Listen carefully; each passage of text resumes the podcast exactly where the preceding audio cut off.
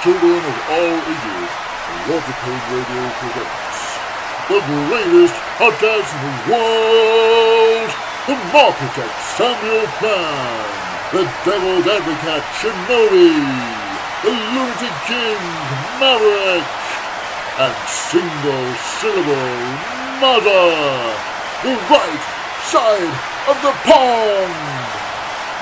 And of course, if you're not down with that, we got two words for you. Sup, Lords of Pain, and welcome to the wet side of the pond. It is Friday, and uh, you're back with your UK wrestling friends.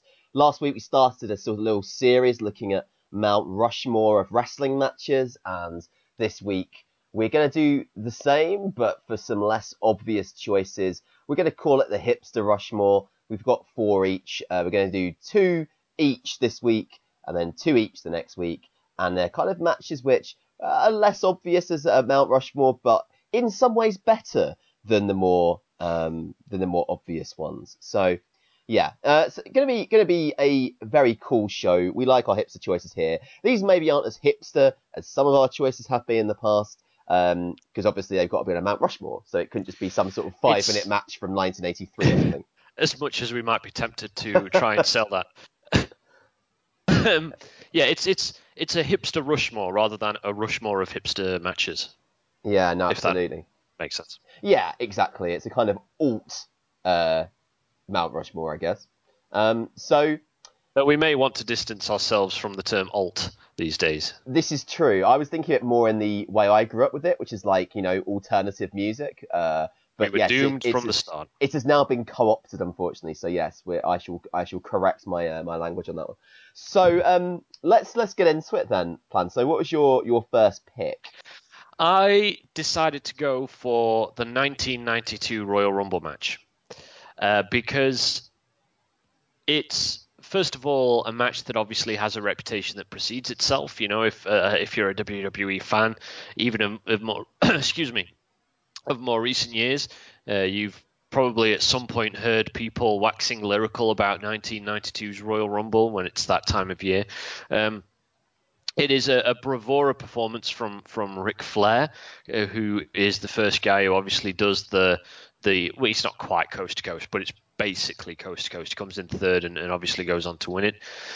But it's also a match that I've referred to in the past many times, including in my book, 101 WWE Matches to See Before You Die, uh, as the Royal Rumble's coming of age, because this was the first time that the Royal Rumble was about something more than just itself. It was the first time that there was a prize, first time there were tangible stakes embroiled in the victory. Obviously, Hulk Hogan had won sort of the two years prior to that, and before him, it had been an even more curious thing with Big John Studd in, in 89 and, of course, Hacksaw Jim Duggan in 88. But Ric Flair's victory here crowned him the world champion, and of course, the next year, Yokozuna's win would see him be the first man to earn that WrestleMania main event shot at the World Championship, and the rest, as they say, is history. And when you think about the way that WWE's product has functioned in its modern history, then you, you know you can't you you can't ignore the Royal Rumble any more than you could ignore WrestleMania. I mean, it, the, the the two are obviously attached at the hip and have been for some decades now, but Royal Rumble has often been a platform to either uh, underscore who quote unquote the man is at the time, or a platform to elevate someone to being near that position. It has been host of many incredible stories, not just of victors, but of, of losing efforts as well. And while the Royal Rumble obviously started in 1988, its history, as we know it, really started in 1992, which isn't to write off the Royal Rumbles before 1992. 1990 in particular is is is excellent, but rather the idea of the Royal Rumble as people know it today that started in 1992, and it meets all the criteria. You know, it's it's got the historic significance, it's got the match quality. To this day, a lot of people will say it's the best Royal Rumble match. I wouldn't put it anywhere quite near that spot myself, honestly, but uh, you know, it's it's nonetheless got that reputation. It's got the the the cast of, of all star characters, you know, legends of the business, both uh, in terms of their ascendancy and in their infancy, both. Uh, and it's and it's a, a, riotously fun affair to sit through even now. It ages well. It never really seems to age poorly, and it's vitally important in terms of forming the history of the Royal Rumble match uh, and the role that that's played in in WWE's history. Uh, I think it's. I think quite honestly, it could be a strong contender for just a simple Mount Rushmore of matches, but it's perhaps a less obvious one to consider. I think because it's multi-man, it's like this is the thing, isn't it? When you think about um, all those matches with last week, they're all big one-on-one matches with the you know the kind of biggest stars of the time. And um, 1992 is remarkable when you you look at the talent in the ring, and it's like it they just keep coming. Um, it's it's a best of the rock and wrestling era, really. Even to the way, point yeah. that you've got Ric Flair, who, you know, uh, let's be honest, is the only person sort of who'd been missing um, from WWF. You know, the sort of the the only great star that they'd been kind of missing from that era, and then he showed up in in WWF and had this incredible impact. Um, and when and when you think about Ric Flair in the WWF and like WWE, I mean, I don't think there's any other match that he ever wrestled that came close to touching this. So you're talking about Ric Flair's best you know, the best match of arguably the best wrestler. A lot of people will say in the biggest wrestling company in history. That's that's that's alone enough of a of a of an upside. The stakes is is really what makes this, I think, as you said. And you know, we talked last week about CM Punk and the ticking clock and the stakes, and you know, the, the fact that the the belt was on the line after all this shenanigans with you know them giving Undertaker the belt way before he was ready for it. Um, and then them realizing that was a terrible idea, and hmm. that all of this sort of stuff to set up what was meant to be originally uh, Hogan Flair, and then for whatever reason they pulled out of it and did and did Savage instead. Um, but but you know at this point, you know the purity of it as a as a concept of you know the luck of the draw and who is going to go in early, and Flair getting that number three uh, and going all the way to the end, and the histrionics and the Bobby Heenan commentary, and and you know I'm lucky enough to have been 12 years old when it happened and to have you know, lived that excitement that, that, that it was. And, you know, in the days where you did have to wait two days, spoiler free, for your mate to give you a VHS copy that someone's dad had taped off Sky. Um, and uh, like honestly, just the nostalgia alone of it every time I watch it is is so so strong. Um, but it's it, there's so many great like little stories within the larger story as well, and you know the way they do the kind of the final they kind of have like a final six and then a final four, don't they? And it's it's really really incredibly done. And as you say, so many tropes of the Rumble are basically being invented in front of our eyes, um, and that's you know, and that's a pretty special thing too. I think you, you take all of the, as Doc likes to call them, intangibles of this match. You've got a hell of a recipe. The measurable intangibles. well, yeah, I mean, in this case, you'd have to say that it's like one of the more important things about the match. Well, it, it's. I, I, mean, I did a, a, show on Sports Entertainment is Dead way back in January this year, where I uh, was doing hour-long shows and broke down the Royal Rumble as a genre of wrestling in, in really some detail. In 1992, um, you know, really exhibits the a lot of the best versions of, or a lot of versions among the best of the tropes that inform that, that match. So it's it, you know it, like I said, it's it's just got a longevity that doesn't fade. I I've obviously was too young to be watching it when it happened, but uh, I've watched Royal Rumbles live many times since I've gotten older, and I know how exciting even some of the the more mundane ones can be when you watch them live. So I can certainly. You know, I have a point of reference definitely for how exhilarating it must have been watching it play out at the time, and uh, it's it's it's just such an it's it's quiet about it, but it's such an important match when you really begin to put it into a frame of context. The role it's played in the history of the Royal Rumble, and then the role that the Royal Rumble has pl- played in the history of WWE. It's got a great deal of meaningful weight to it that I think probably should be talked about more. I don't buy into the notion that it is the best Royal Rumble. As I said, I don't think it is. Uh, frankly, it wouldn't even be among my top five or six. Careful trips. But, but uh, four out of ten. But it's it's certainly, uh, you know, it's got a reputation to of being that for a reason uh, because it appeals to a lot of people, and I think that even wrestling fans reared on the product of more recent years would find it very entertaining. That might be in part because what you were saying, you know, it's a multi-man match, so in a lot of ways it can it can hide behind that in ways that singles matches can't. But I don't think that that should uh, preclude it from inclusion in any conversation about the the Rushmore of WWE matches that we're having and sort of the semantics that that entails. I think it's a, a very worthy choice and a very worthy uh, inclusion in that conversation. And, re- and remember what we said as well, like a lot of the time on this show, about how the modern hyperactivity of the product and the you know overly lengthy and overly bombastic sequences and all those things that, that we've kind of railed against and I think the reason why this match stands up so well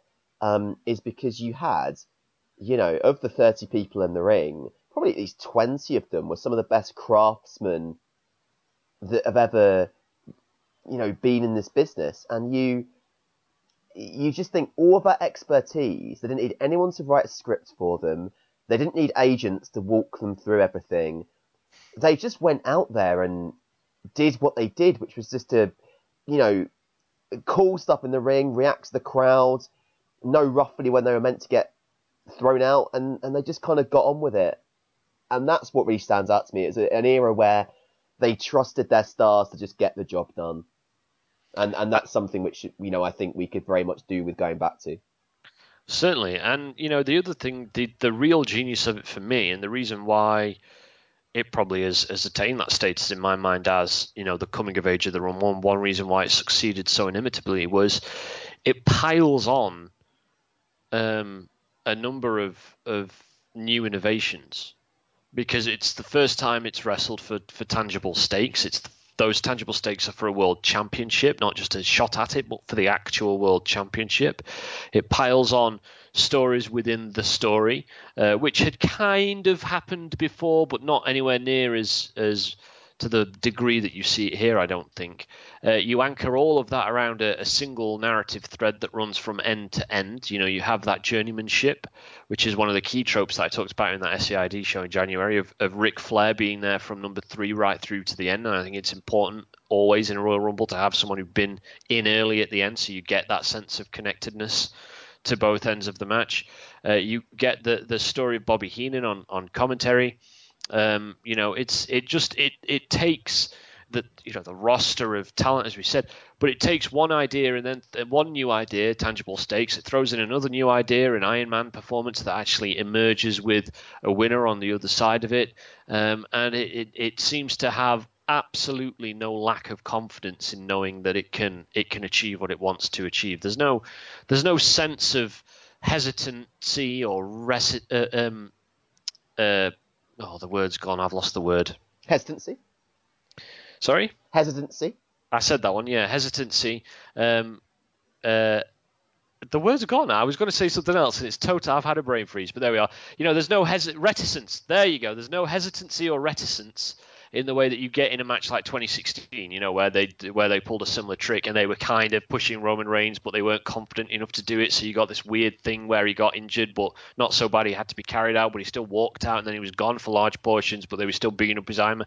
You know, there's none of that. It's it's it commits entirely to these first ever ideas and it pulls it off with and mind upon a great deal of flair, and that's why it's such a brilliant shining example and it's vitally important to the history of the rumble and all of these things you know i absolutely it's it was the fir- when we decided to do the show it was the first match that came to my mind for inclusion.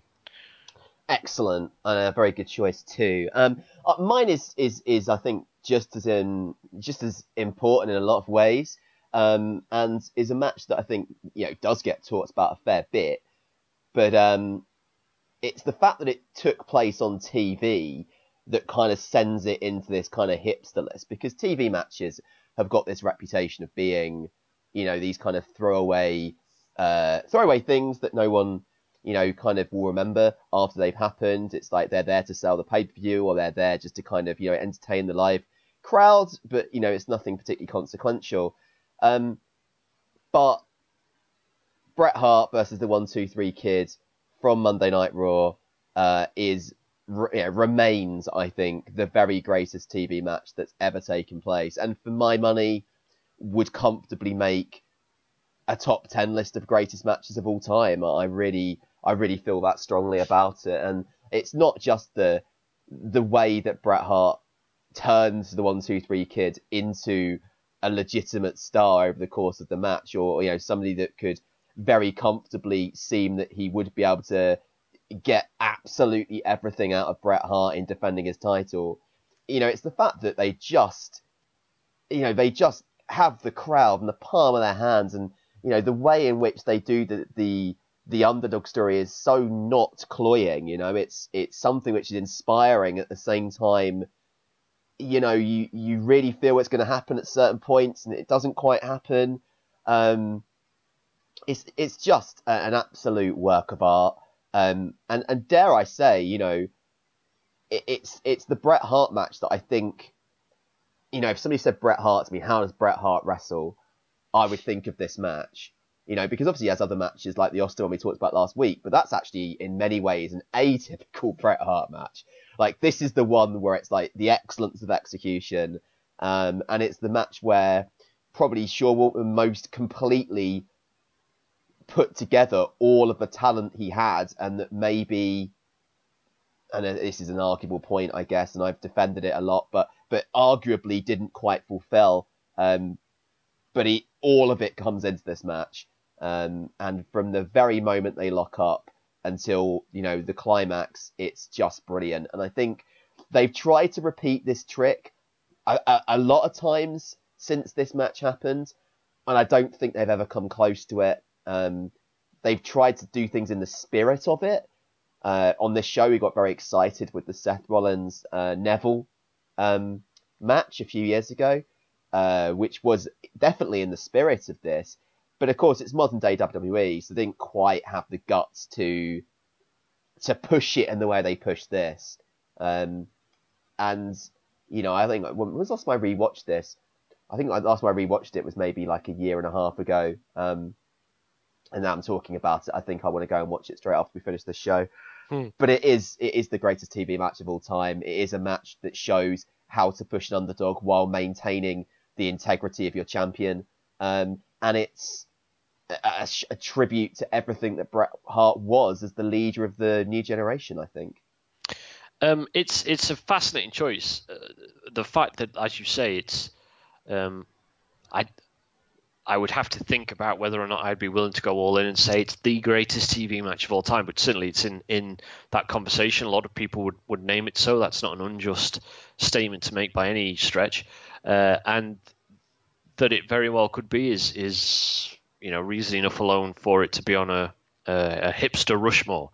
Uh, but I think for me that the real take home of it was your second point there, which was you know the fact that it's the the essential underdog story uh, in in probably all of WWE's history, and it's sad that people uh, don't seem to fully understand the context of why that is.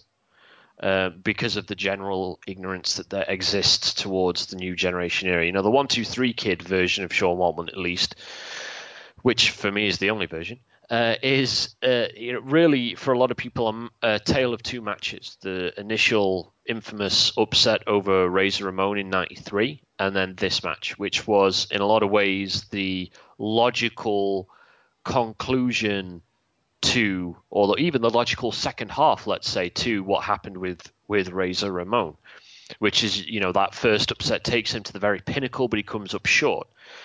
And you know when, when they did the weird thing with Jinder Mahal, a lot of people raced, oh look, the one two they saw what they did with the one two three kid, and actually it was nothing like what they did with the one two three kid at all. It could bear it couldn't bear less resemblance to what they did with the one two three kid. Because the wonderful thing about this match was that the one two three kid had been a prominent presence on the roster in in sort of work workhorse mid card matches since he beat Razor Ramon in 1993. That was a, a huge story through the spring and summer of 1993 that parlayed into a number of others. He had a short tag team title reign with Marty Jannetty in what seems to be some weird fantasy that got plucked out of Mav's head and popped in history, um, and uh, against great matches against the Quebecers.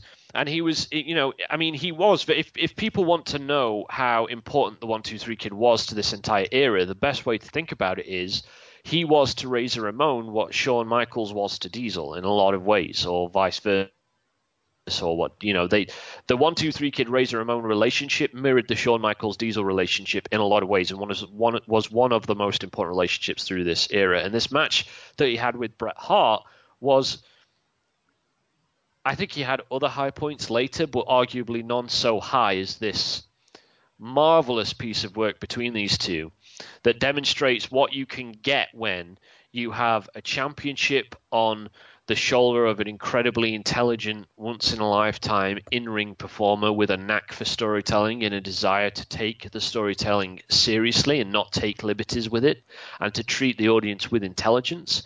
But it also is a demonstration of what you can achieve if you have had a consistent sense of roster positioning in which there is a character like the one two three kid who you aren't necessarily intending to you know push to the stars whose career isn't toxified by conversations about how you're a failure unless you become a world champion, who has an emotional connection with the audience that is able to be played upon to create a classic television match like this that lives in immortality because of its achievements.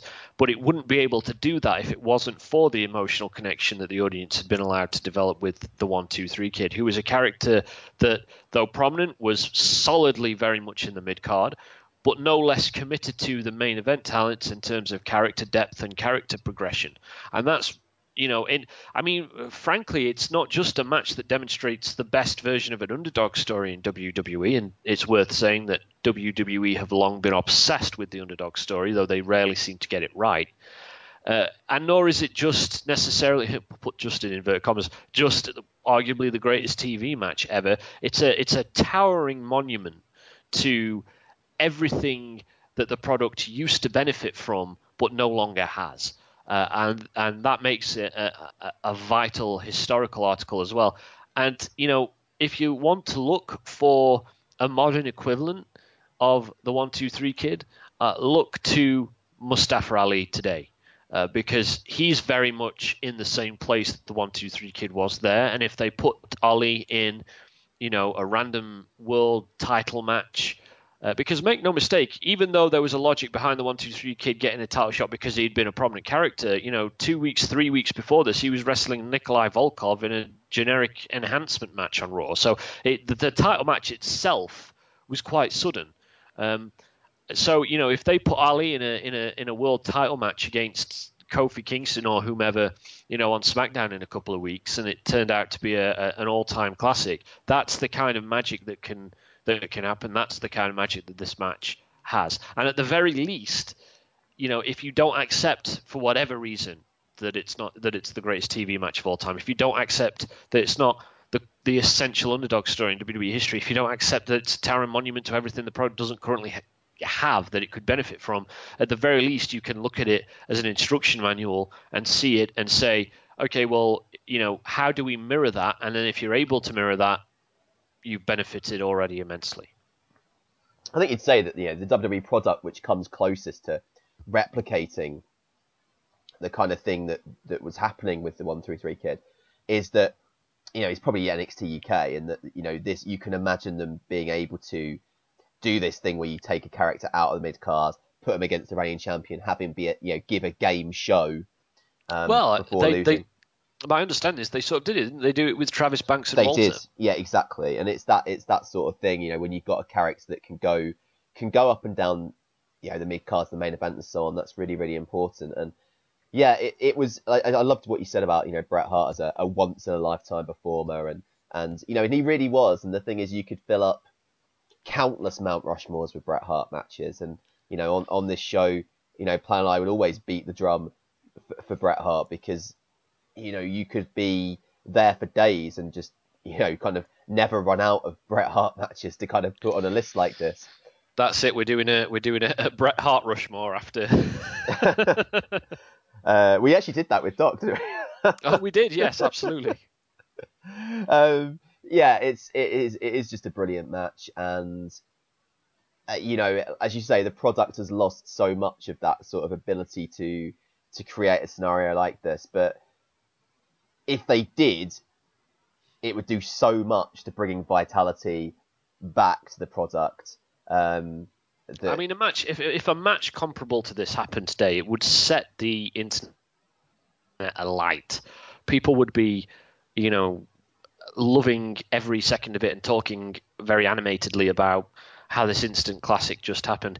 Maybe the fact that I find that difficult to envision, envision is part and parcel of the issue. Maybe in, in the age of the internet, it can't happen anymore. But uh, you know, that's a that's a conversation perhaps for another day.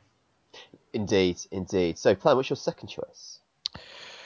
Uh, my second choice, there's one of two that I've got in mind that I might uh, talk about. Let's talk about Montreal uh, which is a, da- a dangerous, match, yeah. uh, another Bret Hart match, um, a dangerous suggestion when I'm around. But there we are. Um, because we've always said this, you and I, uh, and I know others around LOP have said it too. Um, certainly, I wrote at length and did a lot of research about Montreal when I was writing the column version of, of 101 WWE matches to see before you die. Um, and it's a very, very well documented subject. There's no end of material out there that will offer a take on it. You can glean all kinds of conflicting information about it. It's still not really very clear exactly what happened and why. But and and a lot of people get distracted with the ludicrous conversation about whether it was a, a, a work or a or a shoot. And I honestly think that that's the most pointless conversation that any two people in wrestling could ever have. But we've always said the thing that people forget about it is that quite aside from the way it finishes, in front of that you have 20 minutes of an absolutely outstanding match uh, that nobody ever talks about. And because it's Montreal, so you you know you don't talk about the match when you're talking about Montreal. You talk about the screw job. And the truth is that if the ending hadn't been screwy, if the finish hadn't been what it was, even I think to this day it would be talked about in the same vein that we talk about matches like you know Bret Hart and Austin and and the Iron Man match and so many early Shawn Michaels matches as well. Um, the Iron Man match, obviously, the, the kind of the, the the pinnacle of Bret Hart, Shawn Michaels in the ring. But you had one reason why I love Montreal so much is it was such a different version of their of their work together. Now we're talking Rushmore, so obviously one of the major reasons why I think it contends inclusion is is because precisely because of the way it ends, because that's what gives it its historical weight and its historical significance. But I think what we need to start doing collectively as a wrestling fan base more is platforming from that into a conversation about how tremendous the work they do before the finish actually is. Which is two titans of the ring game, you know, at the height of their talents. Shawn Michaels never more despicable, Bret Hart never edgier, uh, and they and they have the most convincing sort of fist fight before the match, which was such a unique thing. I remember the first time I ever saw it and it's never really it's never really been done again. We've had kind of screwy starts to matches, but to see something this pro, they have a match before the match. Yeah. Um, and it's and it's wonderful, and they go into the crowd, but because I don't know, presumably they hadn't it hadn't been produced ahead of time for them to do that. So the crowd are literally on top of them. They disappear in this massive humanity more than once. And it's a deeply partisan crowd. The vitriol being spewed at Shawn Michaels is really quite something to behold the ringside area teeming with with referees. You see Vince McMahon out there. You know, it's only that kind of an environment that could then um, allow an opening for them to pull what they pulled at the end of the match. And then after that match, before the match, they have the match itself, which is heavy hitting and and and uh, you know. Um, again, you can feel the the vitriol behind every every punch and every move, and it feels gritty and earthy and, and like a sweat box, and it's it's really quite a visceral experience, and that's probably because of the the what we know to be the real life animosity between the performers at the time. Uh, you know, it's taking place. It's the headlining match at one of the big four pay per views of that year, a year which had stellar big four pay per views, maybe with the exception of the Rumble, perhaps.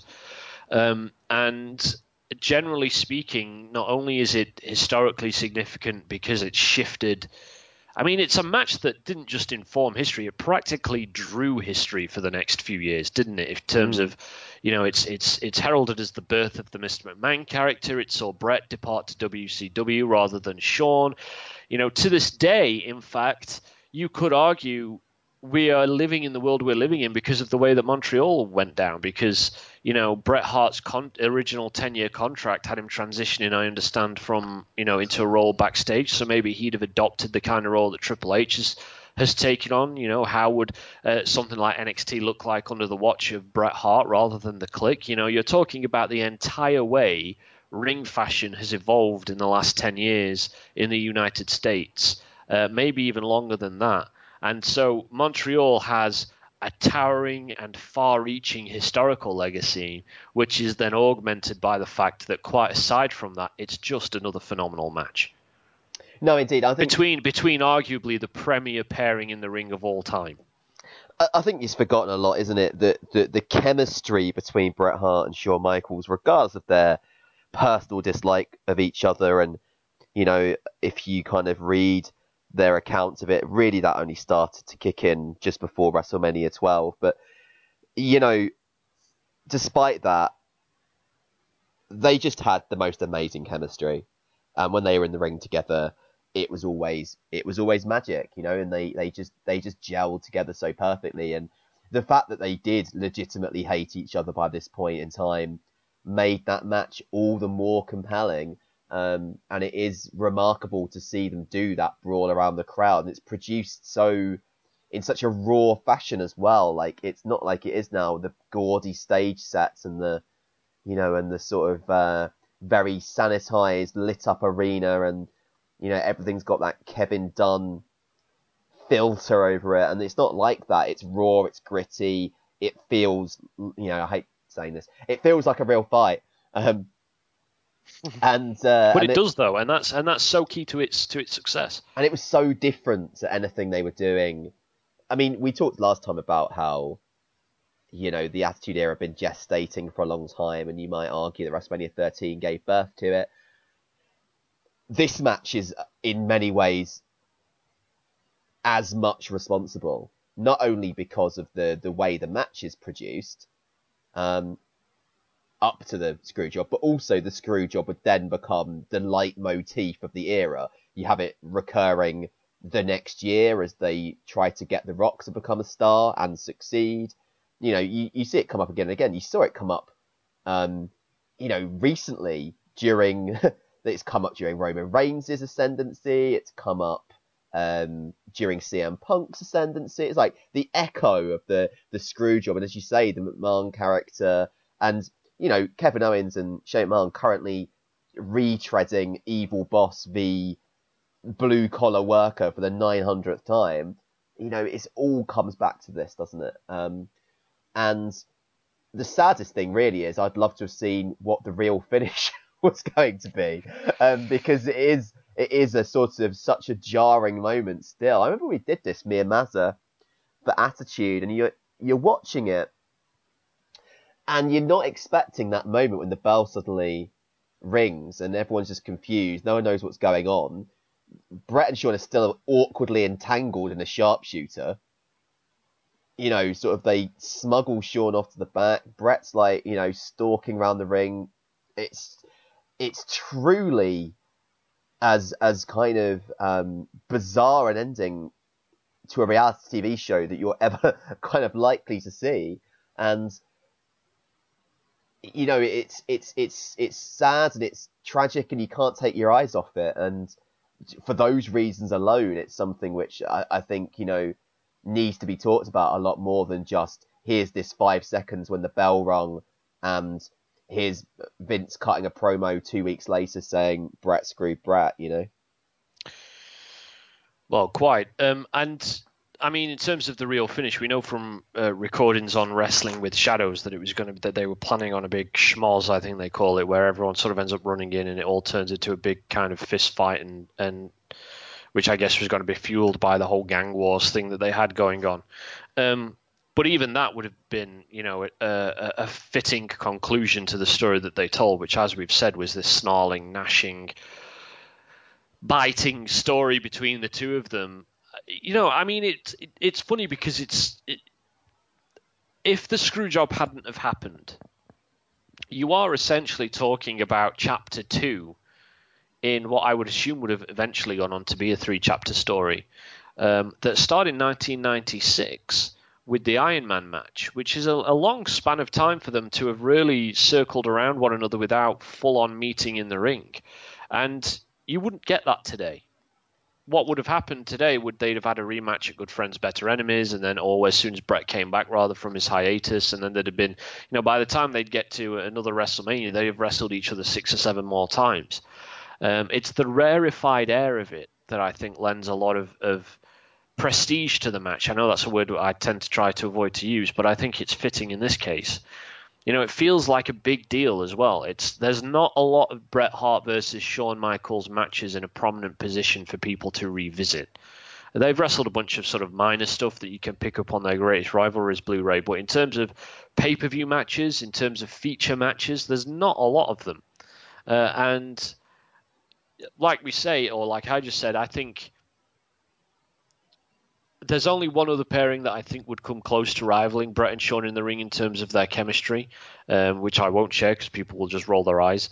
Um, but it's still quite possible that they are the best, I think, pairing I've ever seen in the ring. And then you're talking about, you know, one of one of their few featured matches, one of only two, oh no, one of only three of their matches to have headlined a big four pay per view. Um, and and I mean, it what's really fascinating is when you start wondering whether or not, quite apart from the finish, it was their best match. I mean, that's the curious thing because it's so unlike the others that they'd wrestled. They wrestled at Survivor Series 92. That's very much like the Iron Man match redacted in a lot of ways. Um, the Iron Man match itself is this big, sweeping, expansive piece of work that a lot of people find dull. But this one is the one that can survive the test of time. This is the one that you could plonk down five years later, 10 years later, 15 years later, and it still work. Uh, at least, again, aside from the conclusion. Um, so it's timeless. It's got the quality. It's got the the the uh, the talents at the heart of it. It's got the uh, the historic significance because of its its conclusion. And again, I cannot overstate the importance of its conclusion. Um, you know, it's it's it's what one of maybe three or four events in wrestling history that's got its own name. You know, Montreal is its own name, Mont- the Montreal Screwjob. It's such a unique piece of wrestling history and such an important piece of wrestling history that I don't think you can pass over it when it comes to talking about this sort of thing. Quite honestly.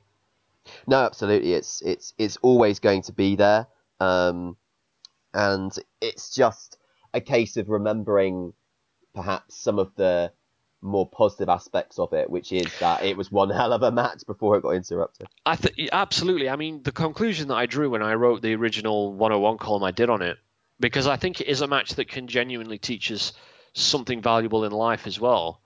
Um, you know, you think about the amount of time Shawn and Bret had to carry this around with them uh, in terms of their you know their wrestling careers, but you know especially in Bret's case in terms of his personal life as well. I mean it it it it robbed him of something that was very dear to him uh, for a long time. Uh, and when they you know when he came back in 2010 and there was something of a of a of a kind of repatriation between the two of them, how sort of deeply felt that was, I guess only they really know, but at least it was and I, I very vividly remember watching that Monday Night Raw live. I stayed I you know I, I made took the time off work specifically to watch it. In fact, I wasn't at work at the time; I was still at university. But um, took the time to watch it with my best mate, who was a huge Shawn Michaels fan, um, and you know, seeing Bret back on WWE TV, seeing them com- confront one another, I was physically shaking with uh, with excitement, nervousness, trepidation. It was a huge deal, and you know, it was great to see them sort of move past that. Um, I don't know if you've seen their greatest rivalries yeah, sit down interview they did. I, I, mean, it's one of my favourite things. I watch it all the yeah. time. Yeah, it's it's absolutely tremendous. And but there's there's a line in it that's always really stuck with me, which is when Shawn's talking about Montreal, uh, and he just says it was it wasn't fun being that guy, and you get a real sense of just how much of a dark cloud this has been, I think, over both men for such a long time. And so revisiting Montreal, you know, I think is important because it shows you how toxic it can be if you carry that kind of resentment around with you for so long, um, especially over something as ultimately quite simple as professional wrestling, which is so such a profoundly emotional experience to have anytime you sit down and watch professional wrestling, be it in the negative or or positive um, you know, one of the reasons I've stepped away from it is for the sake of my mental health because it was genuinely, you know, starting to have an adverse effect on me because you develop that kind of a, of a connection to it. And that's just as fans. So I can only imagine the connection they have to it as performers, especially lifelong prominent performers like Bret Hart and Shawn Michaels. Um, and I think their story when it comes to Montreal and, and where they eventually got to with it many years later, I think is a testament to um, how you shouldn't carry that kind of toxic, corrosive resentment around with you. Yeah, and and of course, you know the uh, the ultimate tragedy of it was that you know Bret fully intended to do right by by Vince and, and drop the belt. He just didn't want to do it in Montreal and and, and to Shawn, you know, and that whole thing, um, you know, probably could the whole thing could have been avoided just by Vince being less paranoid, but he was fighting for his life, wasn't he, at the time? And, and I guess made the decision that he made. And only, you know, only Vince knows how he feels about that, I suppose. Um, all right, so uh, last one for this evening, my uh, second pick. Um, so I am gonna go uh, with the Dolph Ziggler v Alberto Del Rio uh, match from Payback 2013. And the, the, the reason I picked this is obviously we did the reality era with Punk and Cena last time. But for me, like in many ways, when I think of the reality era, I actually think about this match. Um, and I think about the the birth of the right side of the pond. You know, we this this this came in, you know, our third or or fourth week, and I remember, you know, we were doing 101 and uh, Joey and Maz just did a half hour discussion of this show. Uh, the week before, they'd slated the idea of the card and said it looked disgustingly boring. And then this show happened, um, and it and it had that match, and it it it was the reality era at its absolute best. In that you know you had the long time darling heel in Dolph Ziggler, who you know, was was finally the world champion. Um, and you had Alberto Del Rio, who, you know, was the kind of guy who represented, I suppose, you know, the Vince McMahon um, stubbornness at the time. This is a pre-Roman Reigns era, and I think people were starting to think, you know, this Del Rio thing. Vince sees himself in Del Rio. It's the whole, you know, you've got the car, you've got the personal announcer, and all those things. Mm and they have this match where it, it's all based around the the fact that Ziggler's title reign got off to a rocky start because he got a concussion and couldn't work, um, and they really went for it, and it's it's almost similar in in the fact we just talk about a very raw match in um in Bret Hart and Shawn Michaels, and this is kind of similar. It's like I remember watching it almost kind of so sucked in. I kind of watched it through my hands because at a certain point, like the kicks just started to feel so uncomfortable to watch.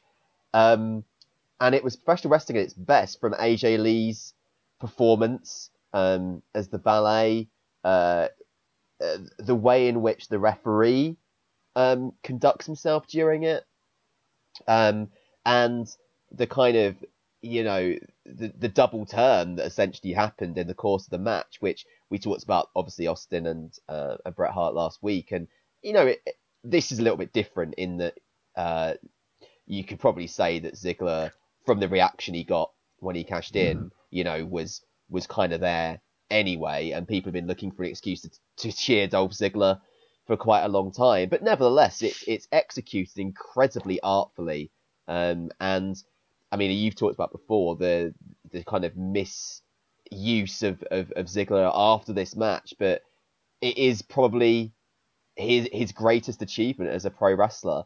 Um, and of course, he was a guy that was noted for his selling um, and he got to do it here um, at his best. And I think it's like people sometimes think of the reality era as being Daniel Bryan, CM Punk, and the the kind of the the various storylines that revolved around those two. Um, but it was much more than that, and I think the reason why we we hold it up as being the best example of what a modern wrestling product might look like is is because they took the idea of the fans having some knowledge and they used it in storylines that were intelligently crafted and the matches that went with them were intelligent and good matches. And there were some bad matches along the way and there were some not so good pay-per-views, but on the whole the general quality of what they were doing, and the general consistency of the feel of the product was really it was there week to week.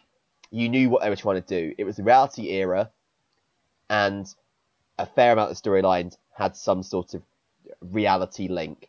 Um, whereas now, it's a hodgepodge. What would you say this this this era's defining feature is, apart from um, chaos, really, uh, and and excess, and not knowing what their direction is? And here, they picked a direction from, you know, uh, whether by accident or not, from you know the summer of 2011 onwards, they picked a direction and they stuck with it.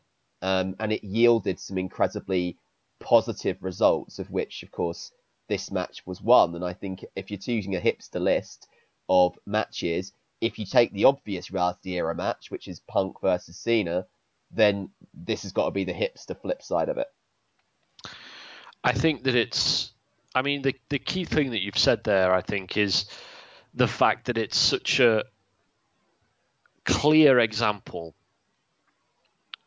uh, of how it could only really have happened uh, in the reality era. Once you get past a certain point historically, uh, I will grant you know that you could you could pull this kind of story much sooner. But a key element to its success, in fact, the only real element to its success in some ways, is the fact that fans were aware Dolph Ziggler had had a concussion. If the fans, if the audience isn't aware of that fact, then the entire drama of the match maybe not the entire drama of the match because it would build up if, if someone's kicking the guy in the head enough times throughout, but it, certainly wouldn't be anywhere near the level that it is. It was only because fans knew Ziggler had been concussed, and I remember at the time people were thinking, "Is this like is the, are they are they like doing some kind of weird dangerous shoot type thing with this or what?" There was some some murmurings as as as to you know how real it was, and that was when the reality era was at its best. Um, you know, blurring the line between reality and kayfabe is such an old and simple idea, but the, the reality era did it in, a, in an interesting and I think in a, a way that was unique to its time, Meta, or at least felt yeah. yeah. felt unique to its time. Um, and this is one of the era's best successes. I haven't actually watched it in a long time, and I'd be curious to see how it stands up if I went back and revisited it now. I think it's one of Ziggler's I think it's one of Ziggler's best matches easily. Um, in terms of the the maturity of it, there's a there's a one of the reasons why you know I think uh, Ziggler kind of and it's one of many, and, and a lot of them, to be fair to the performer, aren't his own fault. A lot of them do fall on the fault of the company, who never seem to give his character any closure to stories, and this was a prime example. Um, but uh, I think sometimes he is he's his own worst enemy in the ring, and his idea of of proving that he's the best wrestler often leans towards being the showiest wrestler, and it's not always the case. You know, I I enjoy most performances from wrestlers that are statesmanlike, that are commanding, that are uh, you know unflinchingly confident, and this is one of them from Ziggler. This was a performance from Ziggler that showed you know, a nuanced understanding and, a, and, an ability to tell a different kind of story that didn't rely on breathtaking athletics. Uh, it was an emotively capturing story that they told, um, and that's so rare, or at least much rarer than it should be, um, over the course of the last 10, 20 years. Uh, I think I think in fact I'm I'm leaning towards saying his best match. The more I, I, I taught myself about it, but I don't know if I'd go quite that far yet. But I think you know if you want to, because we're talking Rushmores here, and if you want to talk, and you've sort of just said it yourself, Mav, if you want to talk about a match to represent the reality era, which is the most successful creative period they've had um, arguably since the end of, of the first hard part of the first brand extension, sort of circa 2004, 2005. You know, the reality era being the most creatively successful period since then, I think. Um, and you want a match to represent it. If you're not going to go Cena, um, Cena Punk, and you're not going to go because the other one obviously is is the Authority and Bryan, of course. Um, this is a very very worthy kind of third arm to that to that trifecta, uh, even though it's it's kind of flown under the radar, and I think some of that is because maybe it's got Del Rio in it, and Del Rio's legacy in WWE is a spotty one at best. Uh, uh, particularly because much later in his career he sort of became overshadowed by events away from the ring. Um, and I mean, Del Rio was a hell of a performer. This was, the, I mean, because let's talk about that. In fact, you and I have gone to bat for his 2013 many times. You could argue that he had the best 2013 out of anybody on the roster. He was on fire from January right through to December that year, uh, and this is arguably his best match of that year as well, his MVP match. Um, because I think you know you you you would be warranted calling him the MVP of that year in WWE, quite honestly. Um, so there's that aspect to it as well. So I think it's definitely the most hipster of all of our hipster picks, uh, but I think it's certainly a justified one nonetheless. Yeah, I think you know uh, when we talked about uh, influence last week, I think the influence of this match was in some ways you know as far-reaching as some of the more famous. I mean, is yeah. that the right word? Like mm. reality era matches, you know, because injury angles are as old as time but I can't ever recall an injury angle apart from Marty Jannetty getting his knee shattered by Hercules' chain. Was that Shawn Michaels? Like Shawn Michaels' knee getting shattered by Hercules' chain. Apart from that, uh, I can't think of a more effective injury angle. All right, I was being, I was that was tongue It's the absolute flabbergasted sigh from Pat as I explained that. Just, I can't think of any better injury angle other than this injury angle. Literally, no one since it happened has thought of. SummerSlam '90. It's like it's the first, the first match, the first match on the card. Like, you know, I'm i love bit, it. I'm right there with you, man. I think it's awesome. I was devastated as a child by that by that event. Anyway, I mean, that's that's that's a breath, literally a breathtaking uh, uh, hipster reference there. So well, it's appropriate to the content of today's show, I think, isn't it? um, but yeah, like you know, Ziggler's career is, as we've talked about when we we we talked about intercontinental titles and stuff before. Um, you know, a story of you, you get great matches out of him, you occasionally get a great story out of him, but you never seem to get both in a row. Um, and and maybe this is the closest. It's it's Ziggler's bus stop of a match. You wait all his career for one, and then two come along at once. Um, and you know, I, I mean, what ifs are always a dangerous thing, but uh, you know, this really should have been it for him. This should have been the moment. Yeah. Um, and it's it's odd because actually in the reality era they didn't fumble very much. I know a lot of people would argue that Daniel Bryan was a fumble until they, they until WrestleMania 30, but we've always argued that all of that was planned um, to to be the way that it was. Um, and you know, Ziggler is the is a notable fumble on their part um, from that from that time period. It's interesting to kind of think, you know, if he had gained that sort of that sort of main event prominence, you know, what uh, a proper Punk and Ziggler program might have looked like. You know what a proper Punk and sorry Bryan and Ziggler program might have looked like. You know, there's there's all sorts of possibilities in that sort of time frame that maybe we didn't get a chance to see. Um, I think I think 2013 is a raft of lost opportunities for Ziggler, quite honestly, um, because the other one that always springs to my mind is the Royal Rumble that year. Uh, one of our favourite Royal Rumbles in, in, in each instance for us, but I remember him coming out first, and this was when I was a big Ziggler fan. He came out first that year. Jericho came out second. I was convinced it was his year to win yeah, it, and I know I a lot too. of a lot of people, you know, had predicted the Cena victory because they were going for Rock Cena too. But it wasn't like there wasn't a precedent for them to pass over a Rumble victory for the big main event at WrestleMania and go for someone a little less you know, a little lower down the, the roster.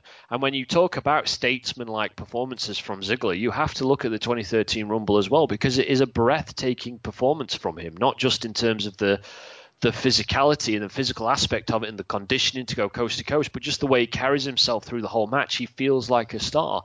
That could have been a tipping point for him. This match we're talking about could have been a tipping point for him.